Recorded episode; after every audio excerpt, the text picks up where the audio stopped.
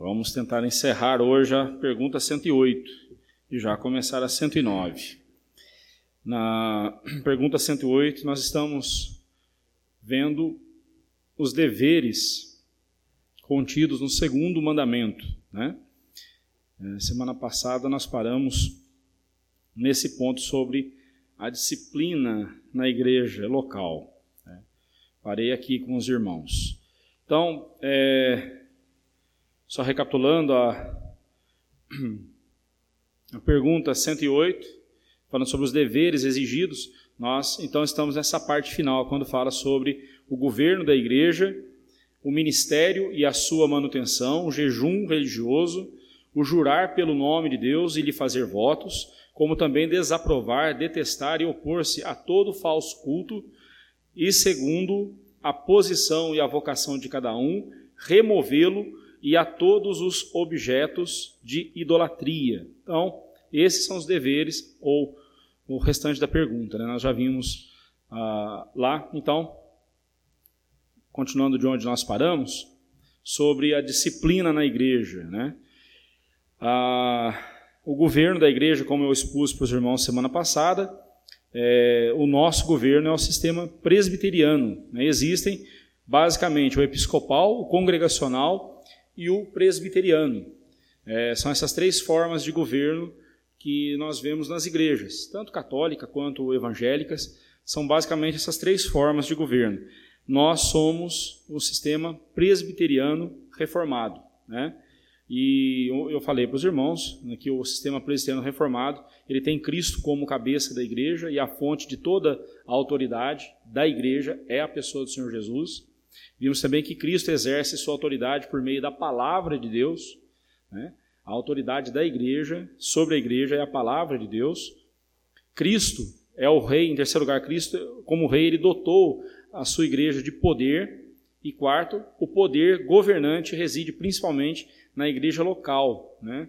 Então, uma igreja, apesar de nós sermos, a igreja presbiteriana ser uma igreja federativa, né? nós temos uma federação de igrejas, mas uma igreja presbiteriana não vem interferir na outra igreja. Por exemplo, o conselho da presbiteriana central não vai dizer o que a nossa igreja tem que fazer.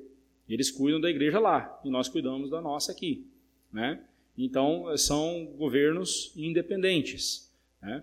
O governo da igreja local, como eu mostrei para os irmãos, ele é composto pelos oficiais da igreja. E na, na Bíblia nós vemos os oficiais extraordinários, que já não existem mais, né?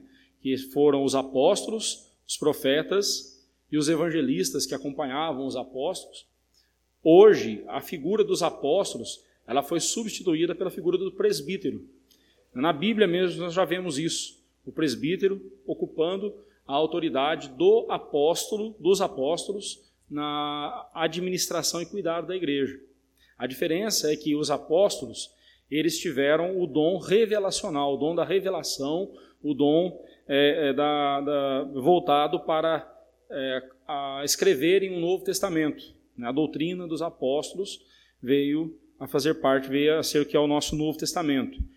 É, o presbítero não, nenhum presbítero nosso aqui, nenhum presbítero, nenhum pastor deve propor novas revelações e dizer que ele, que ele é substituto dos apóstolos, no sentido de ser é, é, como o Papa, né? diz que ele é o substituto de Pedro, né? ele se assenta na cadeira, o sucessor de Pedro. Então, note que tudo que o Papa fala ou escreve lá como bula papal se torna autoridade para a igreja de Roma, como a Bíblia, ou até mais do que a Bíblia, né? que eles nem leem a Bíblia mesmo. Mas a, a, a, no caso nosso, não.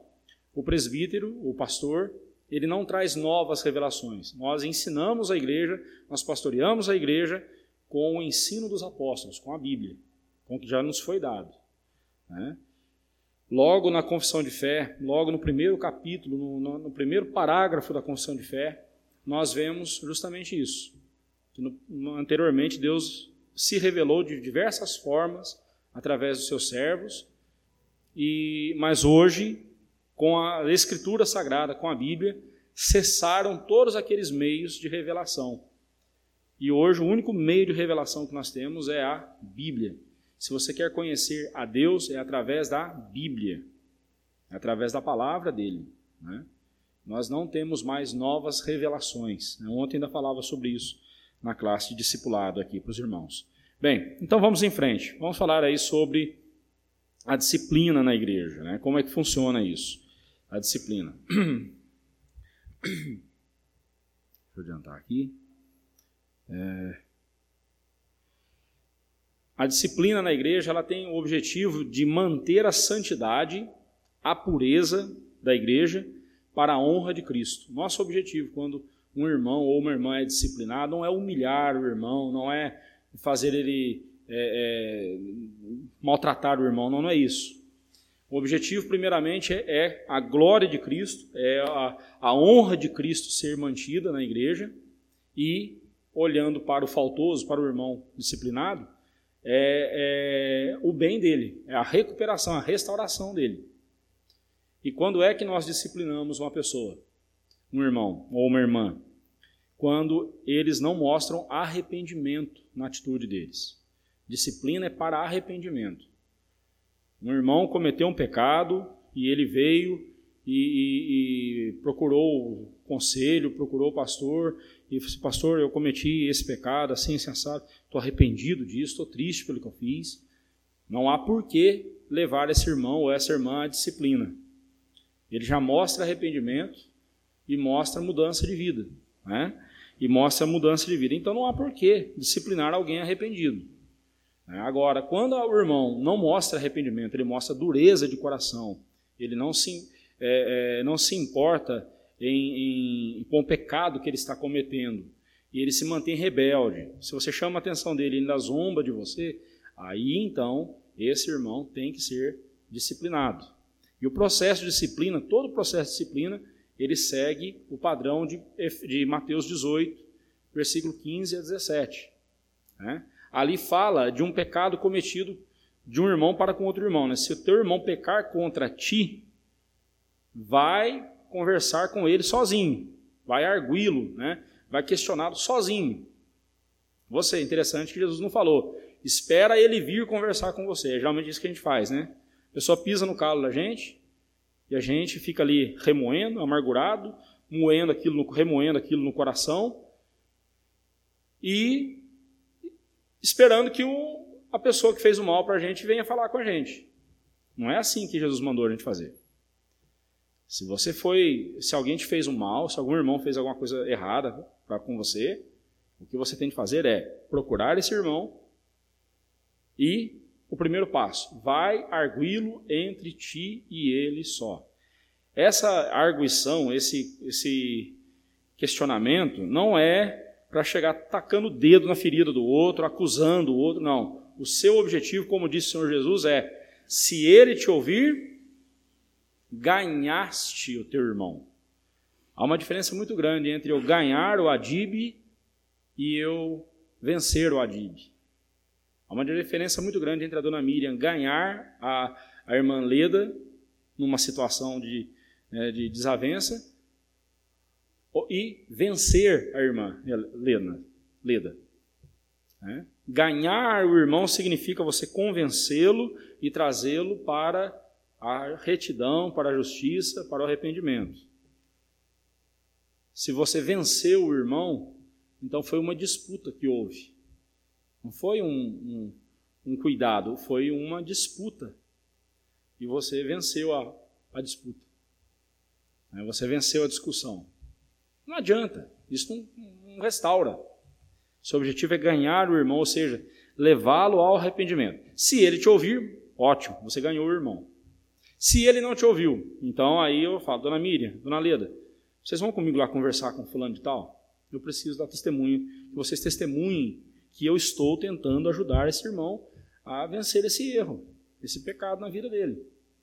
Ah, vamos, ok, então vamos lá conversar. Aí, conversando com esse irmão, Disse, olha, mais uma vez aqui a tentativa de é, mostrar para você que você errou. E você tem que abandonar esse erro, você tem que abandonar esse pecado. E eu trouxe aqui mais duas irmãs para servirem testemunhas. Aí esse irmão falou, não, tudo bem, você tem razão. Depois daquela conversa que a gente teve, de fato, eu, eu errei mesmo, estou arrependido, eu te peço perdão, vamos em frente, tal, ok. Mas se de repente o irmão fala assim, não, sai daqui, não tem nada a ver com você não, você está me enchendo a paciência, vai caçar o que fazer, né? vai carpir um terreno, vai carpir um lote aí, para de me encher a paciência. Né? Aí então, nós três vamos lavrar um documento, assinar esse documento, dizendo, olha, aconteceu assim, assim, o irmão agiu assim, assim, assim, e vamos relatar o fato. E vamos então encaminhar para o conselho da igreja. Então, o conselho da igreja vai tratar da questão a partir daquele momento. O conselho vai chamar o faltoso, vai chamar as três testemunhas e vai fazer aquela famosa acariação. Só, nós temos aqui uma denúncia contra você, assim, assim, assim. O que você tem a dizer a seu favor?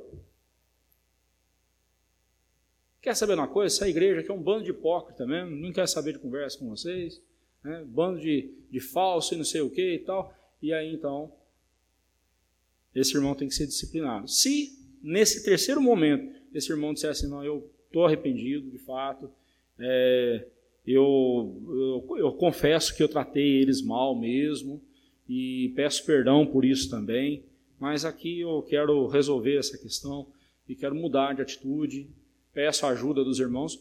Não tem disciplina, acabou a disciplina ali. Mas se ele insistir na teimosia dele, então aí vamos para a disciplina. Né?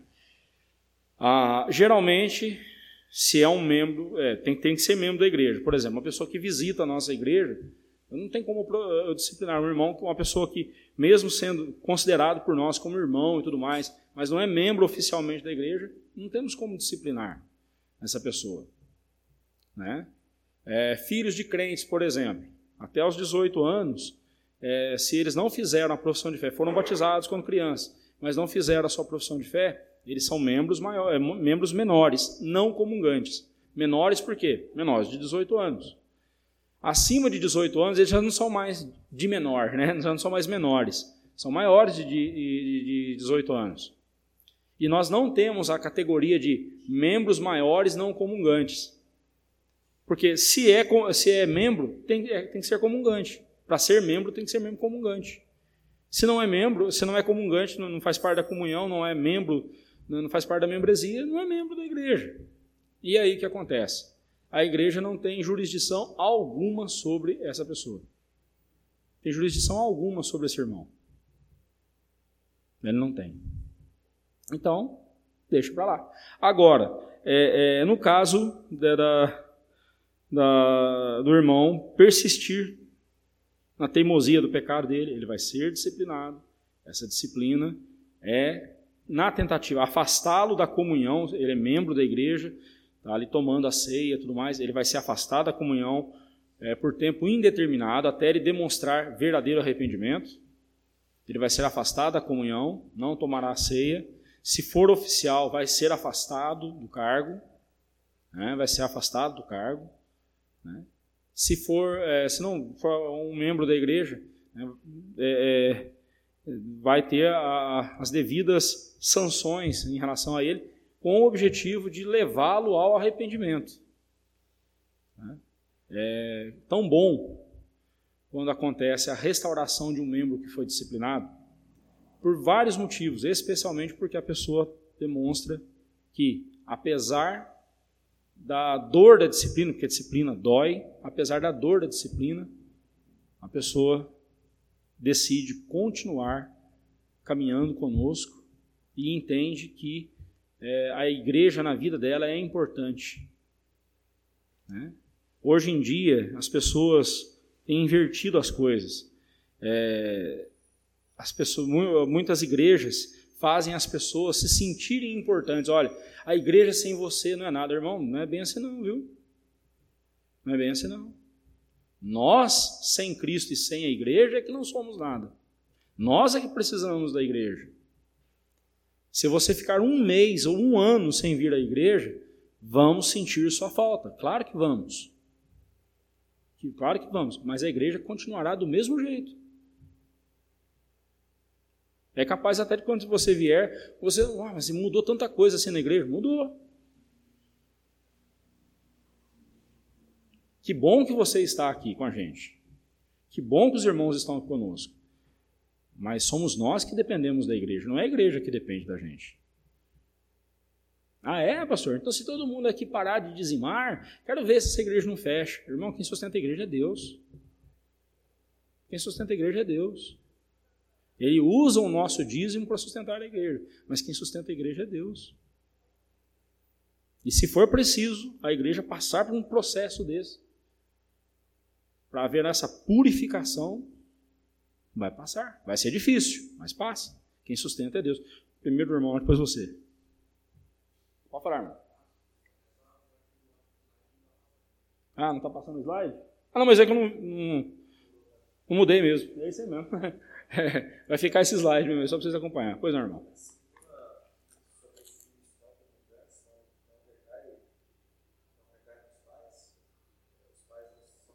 Ah, boa.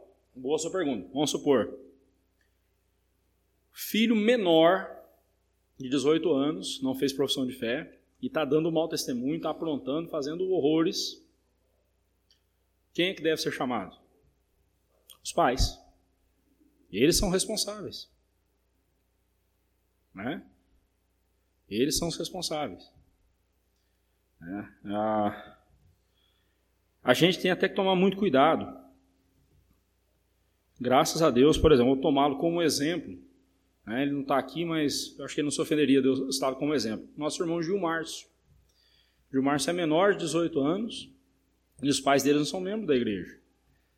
E quando nós o recebemos, nós passamos batido. Aliás, não, não, não havia uma orientação quanto a isso. É, recentemente, o, o, a comissão do, do, do sínodo, que cuida dessa parte de legislação e tudo mais, deu a orientação que membros menores de 18 anos, né, jovens, menores de 18 anos, cujos pais não estejam na igreja, não devem ser recebidos na comunhão. Por mais difícil que isso seja. Por quê? Justamente porque porque nós estamos exercendo jurisdição sobre um, um, um menor que nós não temos jurisdição sobre ele. É. Nós conversamos, né? A, a, pelo menos com a mãe. O pai dele eu não conheço. A mãe, pelo menos, nós conversamos tal. Né? Intermediana. Sim. É, mas não, não, não, não. Mas depois, se ele for pensar, depois ele pensando bem, a gente tem que tomar muito cuidado com isso. Né? Se os pais não são membros da igreja, é muito complicado. Né? Mas pensando no caso de um adolescente que não é membro, que não é membro comungante ainda, mas os pais são membros da igreja, quem tem que ser disciplinado nessa situação são os pais. Os pais têm que ser chamados a atenção. E se ele é maior, é maior de 18 anos, mas não é membro da igreja? Os pais não têm. Já não tem mais. Embora, biblicamente falando, um pai nunca perde autoridade sobre o seu filho.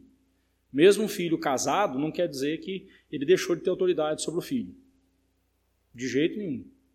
Aliás, depois de casado, o filho fiel, o filho temente a Deus, ele vai sempre reconhecer a autoridade do seu pai e sempre respeitará os seus pais. Né? Mas, é, mas legalmente falando, o pai já não tem mais autoridade sobre o filho maior de 18 anos. Então, como é que nós vamos disciplinar os pais? O máximo que a gente pode fazer é chamar os pais para conversa, na tentativa de ajudar os pais. Agora, veja bem, não é só chegar e disciplinando, não é assim também. Né?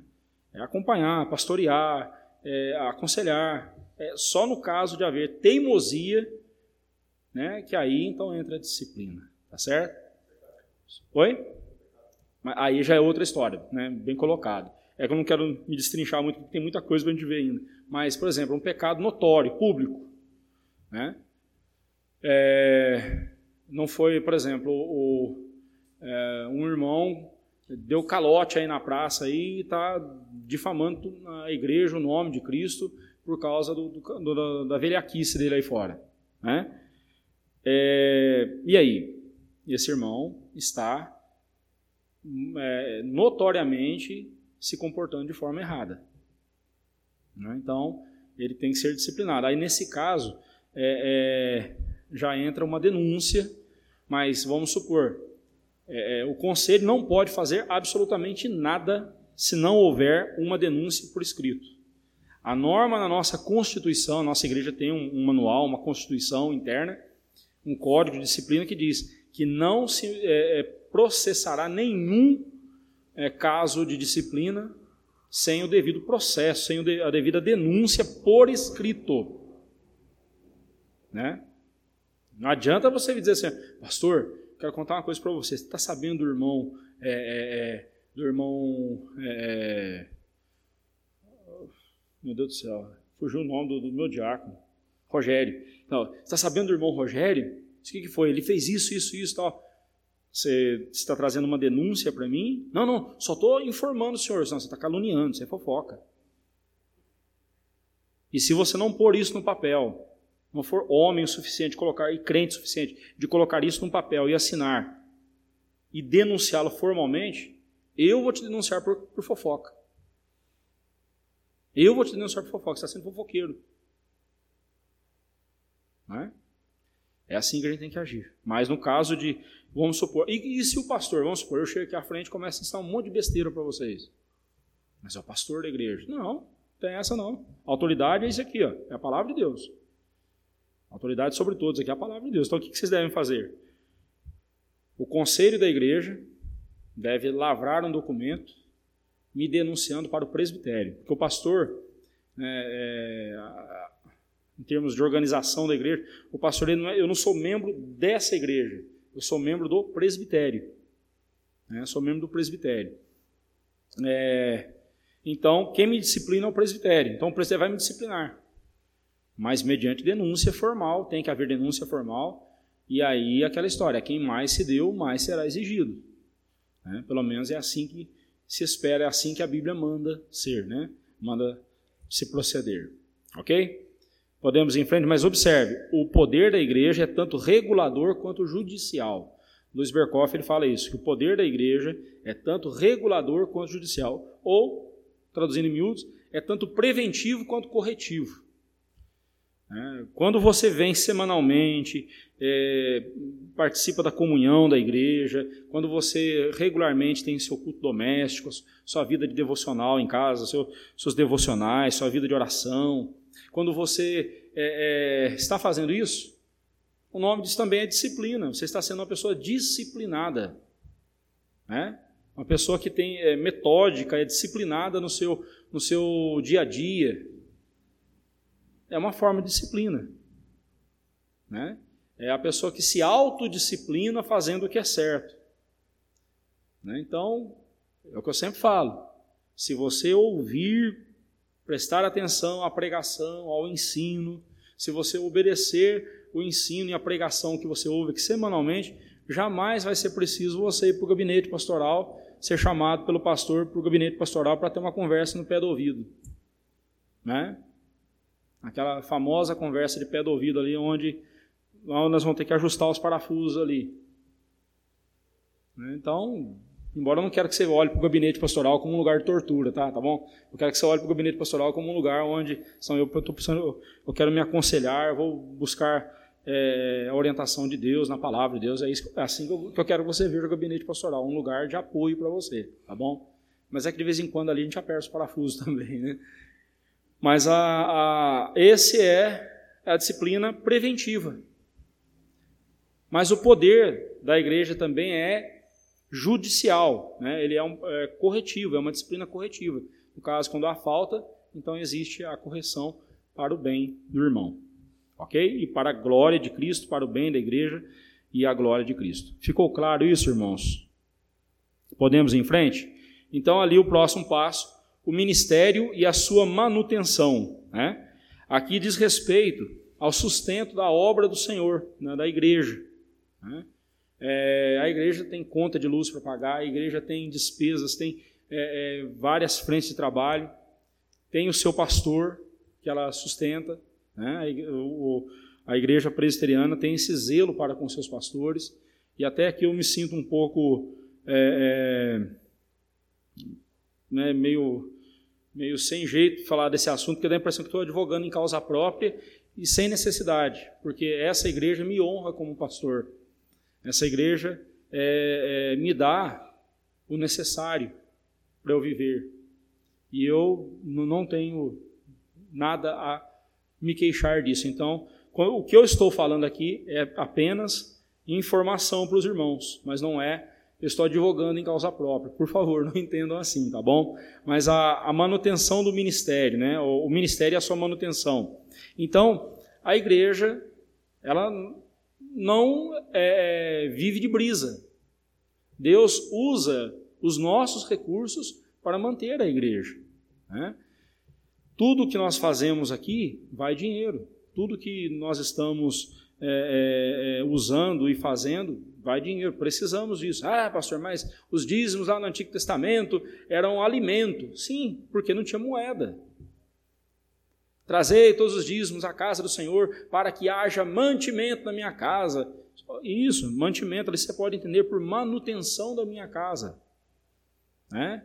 Nos tempos antigos, nos tempos bíblicos, como é que era feito os dízimos? Era uma sociedade agrícola, então, se o sujeito ele era pecuarista, ele criava ovelhas, naquele ano nasceu é, 100 ovelhinhas na casa dele, ele tirava 10 e levava para a casa do tesouro, que ficava ao lado do templo. E ali era administrado, primeiramente, para a manutenção do culto, para a manutenção da tribo de Levi, os levitas, que ficavam exclusivamente a serviço do templo e do culto ao Senhor. Eles não podiam trabalhar, eles não podiam é, é, trabalhar fora. Eles, o trabalho deles era cuidar do templo do Senhor e cuidar do culto a Deus. Era essa a função deles e para sustento dos necessitados, especialmente as viúvas e os órfãos e o estrangeiro. Era para esse, esse fim o dízimo. Né? Da mesma forma, hoje em dia, é, a igreja tem os seus compromissos. Né? É, você deve sempre ouvir as pessoas dizerem que igreja não paga, não paga imposto. Né? Igreja é uma maravilha porque não paga imposto. Uma ova, uma mentira. Pergunta para o Solair quanto imposto que a gente paga. Só dois impostos que nós somos isentos: o imposto de renda, porque ela é uma sociedade sem fins lucrativos, a igreja não tem fins lucrativos, né? É uma sociedade religiosa sem fins lucrativos, e o IPTU. O IPTU nós não pagamos, mas aquela taxa de lixo a gente paga, naquela né? taxa de resíduo a gente paga, né? E como qualquer outro, qualquer coisa que você vai comprar, esse microfone, compramos esse dia, pagamos ICMS, pagamos impostos, pagamos tudo, como qualquer outra é, organização. Temos despesas, temos é, frente de trabalho, temos, é, estamos ajudando né, na obra missionária, um casal missionário, e aqui lanço esse desafio para a igreja, já, já lancei esse desafio para o nosso conselho, e estamos trabalhando nesse sentido, de que a gente vai aumentando a nossa contribuição para os missionários, é, de tempo em tempo a gente vai aumentando. Quem sabe um dia a igreja, 50% da nossa arrecadação, a gente manda para, junta, para, para missões. E com 50% a gente toca o que a gente precisa aqui.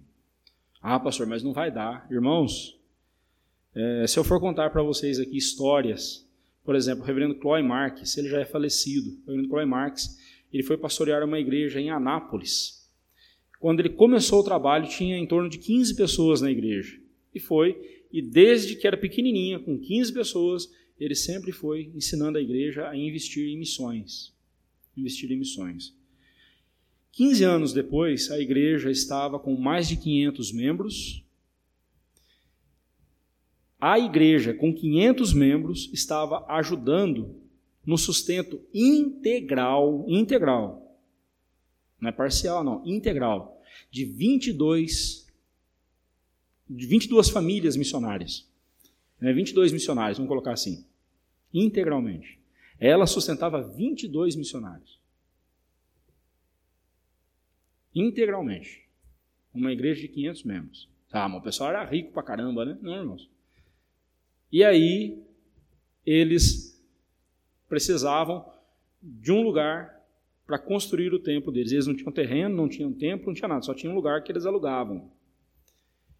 E aí, então, o pessoal falou, pastor, não vai dar, pastor.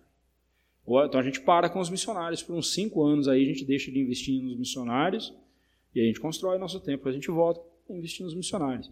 Eu disse, então não, então a gente fica sem templo. Resumindo a ópera, eles construíram o templo, compraram o terreno, construíram o templo, continuaram investindo nos missionários. Né? Porque é assim que funciona a igreja de Cristo.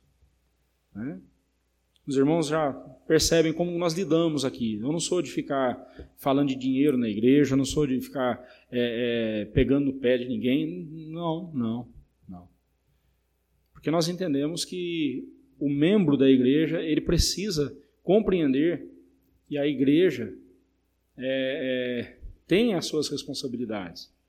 E é um privilégio para nós podermos é, é, dizimar né? dar o nosso dízimo. É um privilégio. Dar não, né? Devolver, porque não é nosso. Devolver o nosso dízimo para Deus é um privilégio para nós. Né? E eu já nem entro naquela questão de que, não, veja bem, se você for dizimista, Deus vai te abençoar. Não, irmão. Deus já te abençoou, por isso que você pode ser dizimista. Se você tem um emprego, se você tem um, um, um sustento fixo, então você já está sendo abençoado por Deus. Né? Então a gente tem que.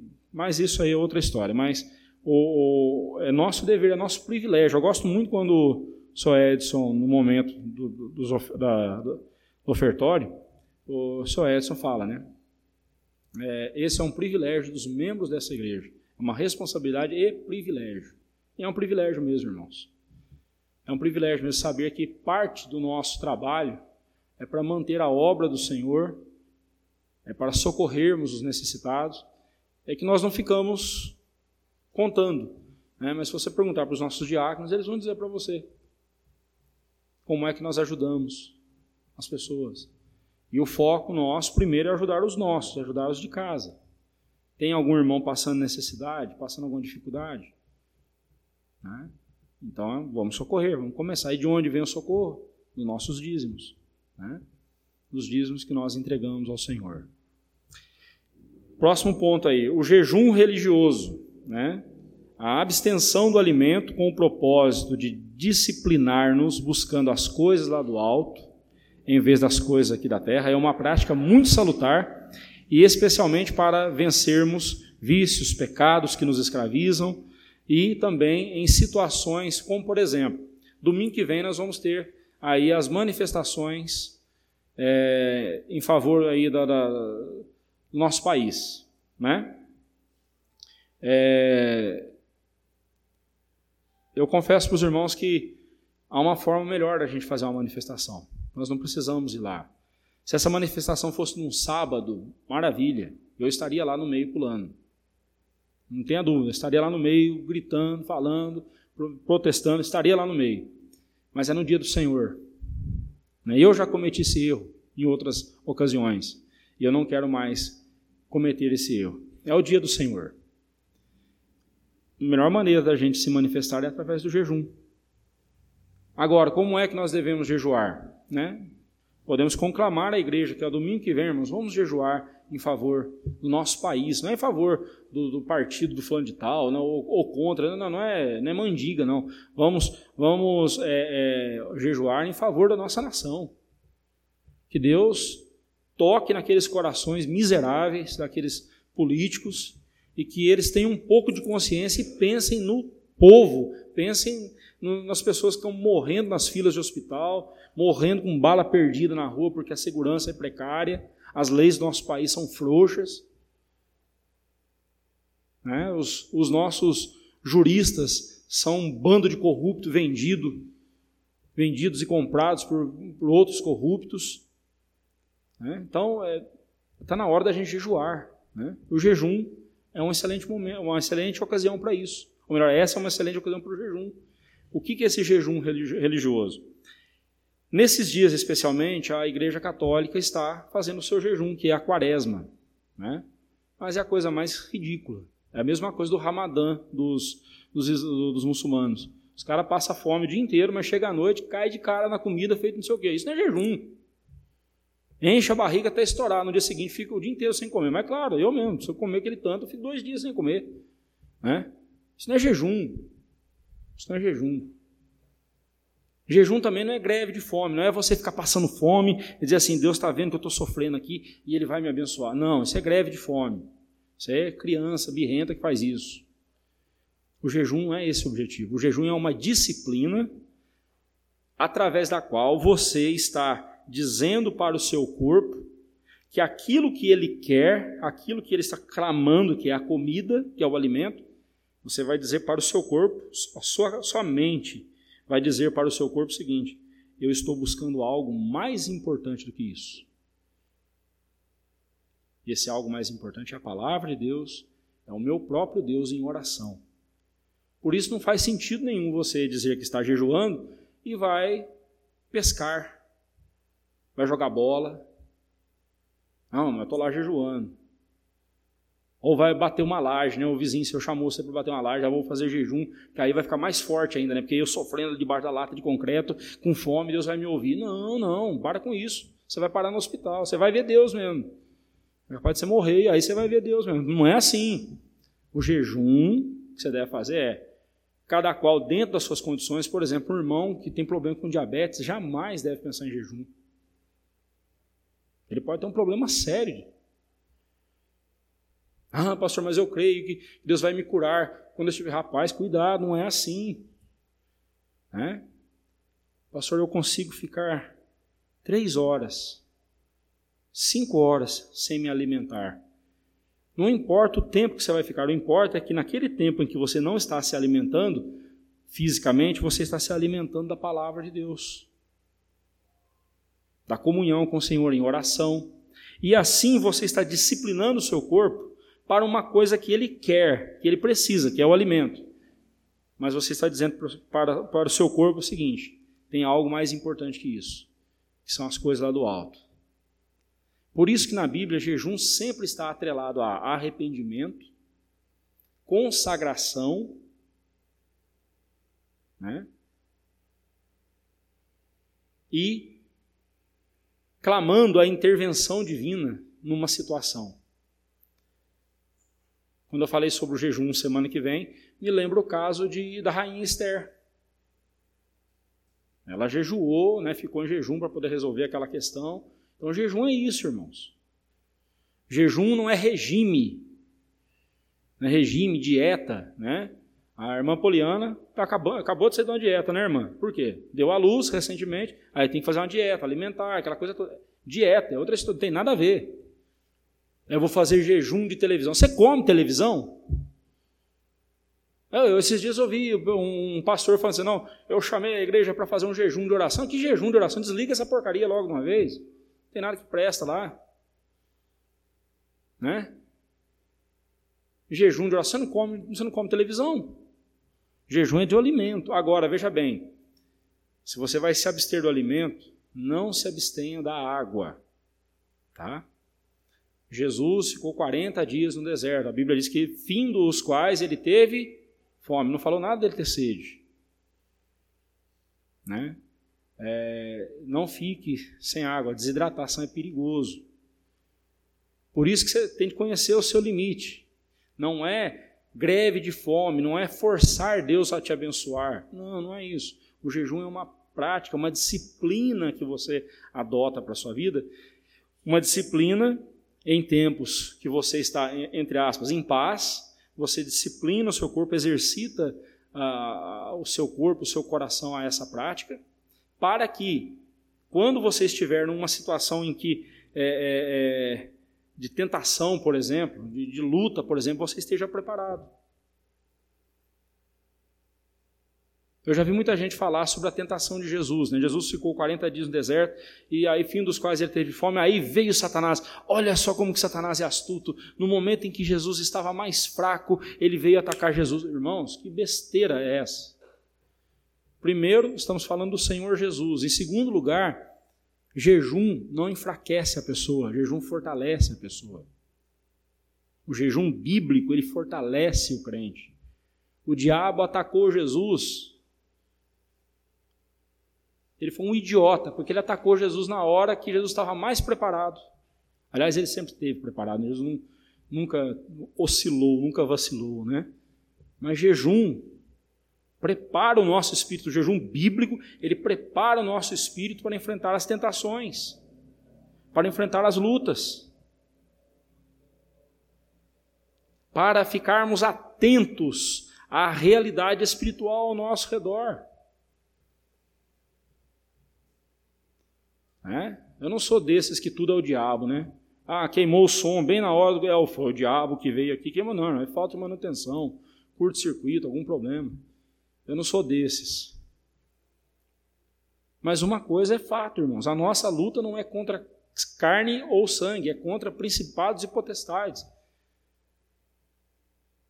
Contra as forças dominadoras do mal neste mundo tenebroso. A nossa luta é contra Satanás. E como é que a gente vai para uma luta espiritual usando armas carnais? Nós temos que usar armas espirituais, porque as armas espirituais são poderosas em Deus. Por isso que jejum tem que vir acompanhado de oração. Abra sua Bíblia comigo lá em Efésios capítulo 6, olha lá o que a Bíblia diz. Efésios 6. Quando fala sobre a oração, ah, quando fala sobre a armadura dos santos, né? A armadura de Deus. Olha lá a partir do verso 10, capítulo 6, verso 10. Quanto ao mais, sede fortalecidos no Senhor e na força do seu poder. Revestivos de toda a armadura de Deus, para poderes ficar firmes contra as ciladas de quem? Do diabo. Então nós estamos falando aqui de luta espiritual, né? Porque a nossa luta não é contra sangue ou carne, e sim contra principados e potestades, contra os dominadores deste mundo tenebroso, contra as forças espirituais do mal nas regiões celestes ou nas regiões espirituais, né? É, portanto, tomai toda, presta atenção nesse, é, toda é pronome, né? Pronome, né? É, presta atenção nessa palavra, toda, todo, todos. Olha só, Quantas vezes ela aparece? É, Tomai toda a armadura de Deus. Primeira vez, né? Aparece aí. Para que possais resistir no dia mal e depois de ter desvencido tudo, tudo é relacionado a todo, né? Está falando de, inteira, de inteireza aí, né? Permanecer inabaláveis. Estai, pois, firmes, cingindo-vos com a verdade e vestindo-vos da couraça da justiça calçai os pés com a preparação do evangelho da paz, embraçando sempre o escuro da fé, com o qual podeis, podeis, podereis apagar todos os dados inflamados do maligno. Tomai também o capacete da salvação e a espada do Espírito, que é a palavra de Deus, com toda oração e súplica, orando em todo o tempo no Espírito, e para isto vigiando com toda perseverança e súplica por todos os santos. Olha só. Então, não é. Eu escolho, eu vou pegar uma parte, a outra parte. É tudo, irmão, é tudo ou nada. É tudo ou nada. Não, não dá para você. É, aqui não é um self-service que você vai lá e escolhe o que você quer. Ou não, ou você pega tudo ou não pega nada. A gente leva muita, muito tombo na vida cristã por causa disso. Porque a gente fica selecionando o que, que a gente vai usar quando a Bíblia diz que eu tenho que me apossar de toda a armadura de Deus. Jejum vem acompanhado de oração. É? O jejum vem acompanhado de oração. Oração sem jejum é, também não é, não é salutar. É lógico, aqui nós vamos orar daqui a pouco, tal, é diferente. Mas eu estou falando de vida de oração e vida de jejum, de consagração. As duas coisas fortalecem a nossa comunhão com Deus. O jejum é fundamental na vida dos crentes. Sim, irmão?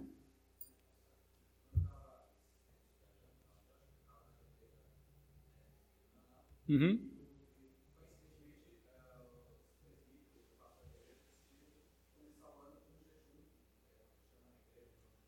Uhum.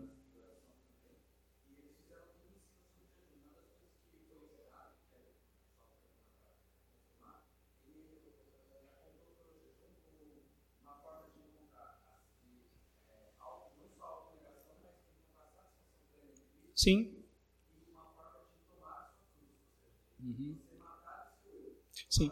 É, é, é, o matar a, a, nossa natureza pecaminosa e fortalecer a nossa natureza nova natureza em Cristo, né? Sem dúvida alguma. Né? Agora, irmãos, vamos lá. Então, é importante a gente observar isso. Domingo que vem, se você quiser manifestar aí, manifeste diante de Deus em oração. Né? Não precisa sair pelas ruas, né? não faça isso não, pelo contrário. Tire um tempo ali do seu dia. Olha, eu consigo. Aliás, eu sempre tenho falado para os irmãos: o melhor dia para a gente fazer jejum é o domingo, é o dia do Senhor. Né? O melhor dia. A maioria dos irmãos aqui não trabalham aos domingos, né? É um dia que nós estamos tranquilos. Então é um dia de fazer jejum, mas não é o dia que a gente inventa fazer macarronada, fazer aqueles pratos mais carregados, mais difíceis. Né? Aí passa a tarde inteira lá, ai, ai, comer demais, né? Escolha outro dia para fazer isso. Ou dedique o dia do Senhor. Né? É o dia que as irmãs menos têm que pensar em cozinha. Vai lá, faz o necessário. É um arroz e um ovo frito, tá bom demais, vai, acabou. É o dia que as irmãs têm que menos pensar nisso. Não é dia de lavar carro, não é dia. Não, irmão, é dia de você se deleitar na presença de Deus. Né? Lendo a palavra, estudando a palavra, lendo um bom livro que, te vai, que vai te edificar na palavra de Deus. Tempo de oração, visitando algum irmão. É o melhor dia para isso. Né? E o último aí, juramentos em nome de Deus. Né? Juramentos e votos. Aqui eu quero chamar a sua atenção. Eu sei que o nosso tempo já estourou, mas eu vou resumir aqui. Né? É, existem ocasiões em que nós devemos fazer votos. Por exemplo, os nossos irmãos aqui um dia estarão trazendo a pequena deles em batismo. E eles farão alguns votos na presença de Deus, na presença da igreja. Né? E nós devemos lembrar o seguinte: votos que nós, Deus não te obriga a fazer votos, mas se você vai fazer algum voto, cumpra. Porque quem faz voto e não cumpre, a Bíblia diz que isso é voto de tolo. É voto de gente que não tem juízo. De gente que é louca. Né? Se você fez algum voto a Deus, cumpra esse voto. Né? Semana passada eu saindo, foi que dia? Foi quarta-feira à noite. Estava saindo pegando a Dutra, até quase que aconteceu um acidente. Dois camaradas andando na beira da Dutra, um carregando uma cruz enorme e o outro atrás dele, ali fazendo sinal, né, proteger. Aí você fala, nossa, que lindo, né? A fé da pessoa, irmãos, eu tenho, eu não vejo isso como algo bonito. Pelo contrário, isso aí é fruto da cegueira espiritual do ser humano, que pensa que pode substituir o sacrifício de Jesus. Ah, mas ele não pensa assim. Justamente por que ele não pensa assim? Porque ele nunca leu a Bíblia. Nunca leu, ou não, não prestou atenção para ler, para estudar a palavra de Deus, porque o dia que ele estudar a palavra de Deus, ele vai ver que ele não precisa fazer essas coisas. E nem deve. E só para lembrar, irmãos, quaresma não tem nada a ver com a gente não, tá? Eu vejo muito cristão, muito, muito evangélico, falando assim, ah, esses dias é bom a gente evitar comer carne vermelha. Pá, que bobeira é essa, irmão? Palhaçada é essa? Né? Vai seguir agora o calendário religioso da Igreja Católica, para começo de conversa nós não celebramos Páscoa. Páscoa é coisa do judaísmo. Nós celebramos a ceia do Senhor. Quer mostrar a sua fé, quer mostrar o quanto que você é temente a Deus? Zele pelo dia da ceia do Senhor, pelo dia do Senhor. É fazer aquilo que a Bíblia manda a gente fazer e não fazer aquilo que nós não devemos fazer. Nós não temos culto de Páscoa aqui. Isso não é ordem. Cristo não ordenou a gente fazer isso. Ele mandou a gente celebrar a ceia. Mas eu desconfio que muitos crentes preferem é, celebrar a Páscoa porque é um dia por ano, né? Do que celebrar a ceia. Aí a ceia tem mais dias, aí eu tenho que. É, vai ter dia que eu quero descansar, vai ter dia que eu quero passear, aí vai ter ceia, vai me atrapalhar. Então, é, eu, eu desconfio que seja isso, tá? Mas não, mas não se esqueça, no dia da sua profissão de fé, você fez votos a Deus diante da igreja. E um dos votos foi cumprir o que a palavra de Deus diz, obedecer a palavra de Deus. É lamentável ver como muitas vezes os crentes não levam a sério isso, né? No dia do batismo dos seus filhos, por exemplo, quantos pais prometem? Eu prometo ensinar meu filho a ler, a escrever, para que ele venha por si só ler a Bíblia, prometo orar com ele, e passa a vida inteira, nunca orou com o filho, Em vez de trazê-lo para a igreja, leva para parque, leva para passear. Mas eu não, não entendo isso. No dia da ordenação para o oficialato, não, eu, eu prometo é, honrar a palavra de Deus, cumprir a palavra de Deus, os, os símbolos de fé da nossa igreja, tudo mais tal. Aí depois, ordenado presbítero, diácono, pastor, começa a inventar coisa. Oh, tal igreja está fazendo assim, e está dando certo, está crescendo, e daí? Eu não sou pragmático, eu não faço as coisas porque deram certo. Eu faço porque elas são certas, ou não faço porque são erradas. Eu sou bíblico. Ah, mas a outra igreja está crescendo, e daí? E daí?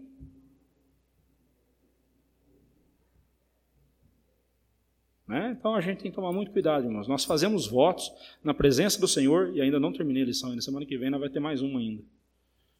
Ah, meu Deus. Semana que vem eu termino. Né? Você tem esses aqui ainda, os deveres do culto divino. Pensei que ia terminar, não consegui. Semana que vem eu volto aqui com os irmãos, tá bom? E aí nós encerramos a pergunta 119, 108. Semana que vem retomamos aqui. Tá. Vez no culto divino, parei aqui.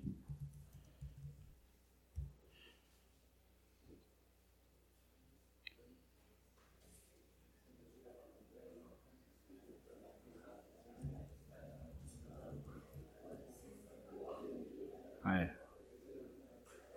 Tem que aguar essa florzinha. Né? No caso de Paulo ter hum. expulsado, expulsado o rapaz da igreja porque ele se deitou com a... É, ele, foi ele não foi expulso, né? foi disciplinado, né?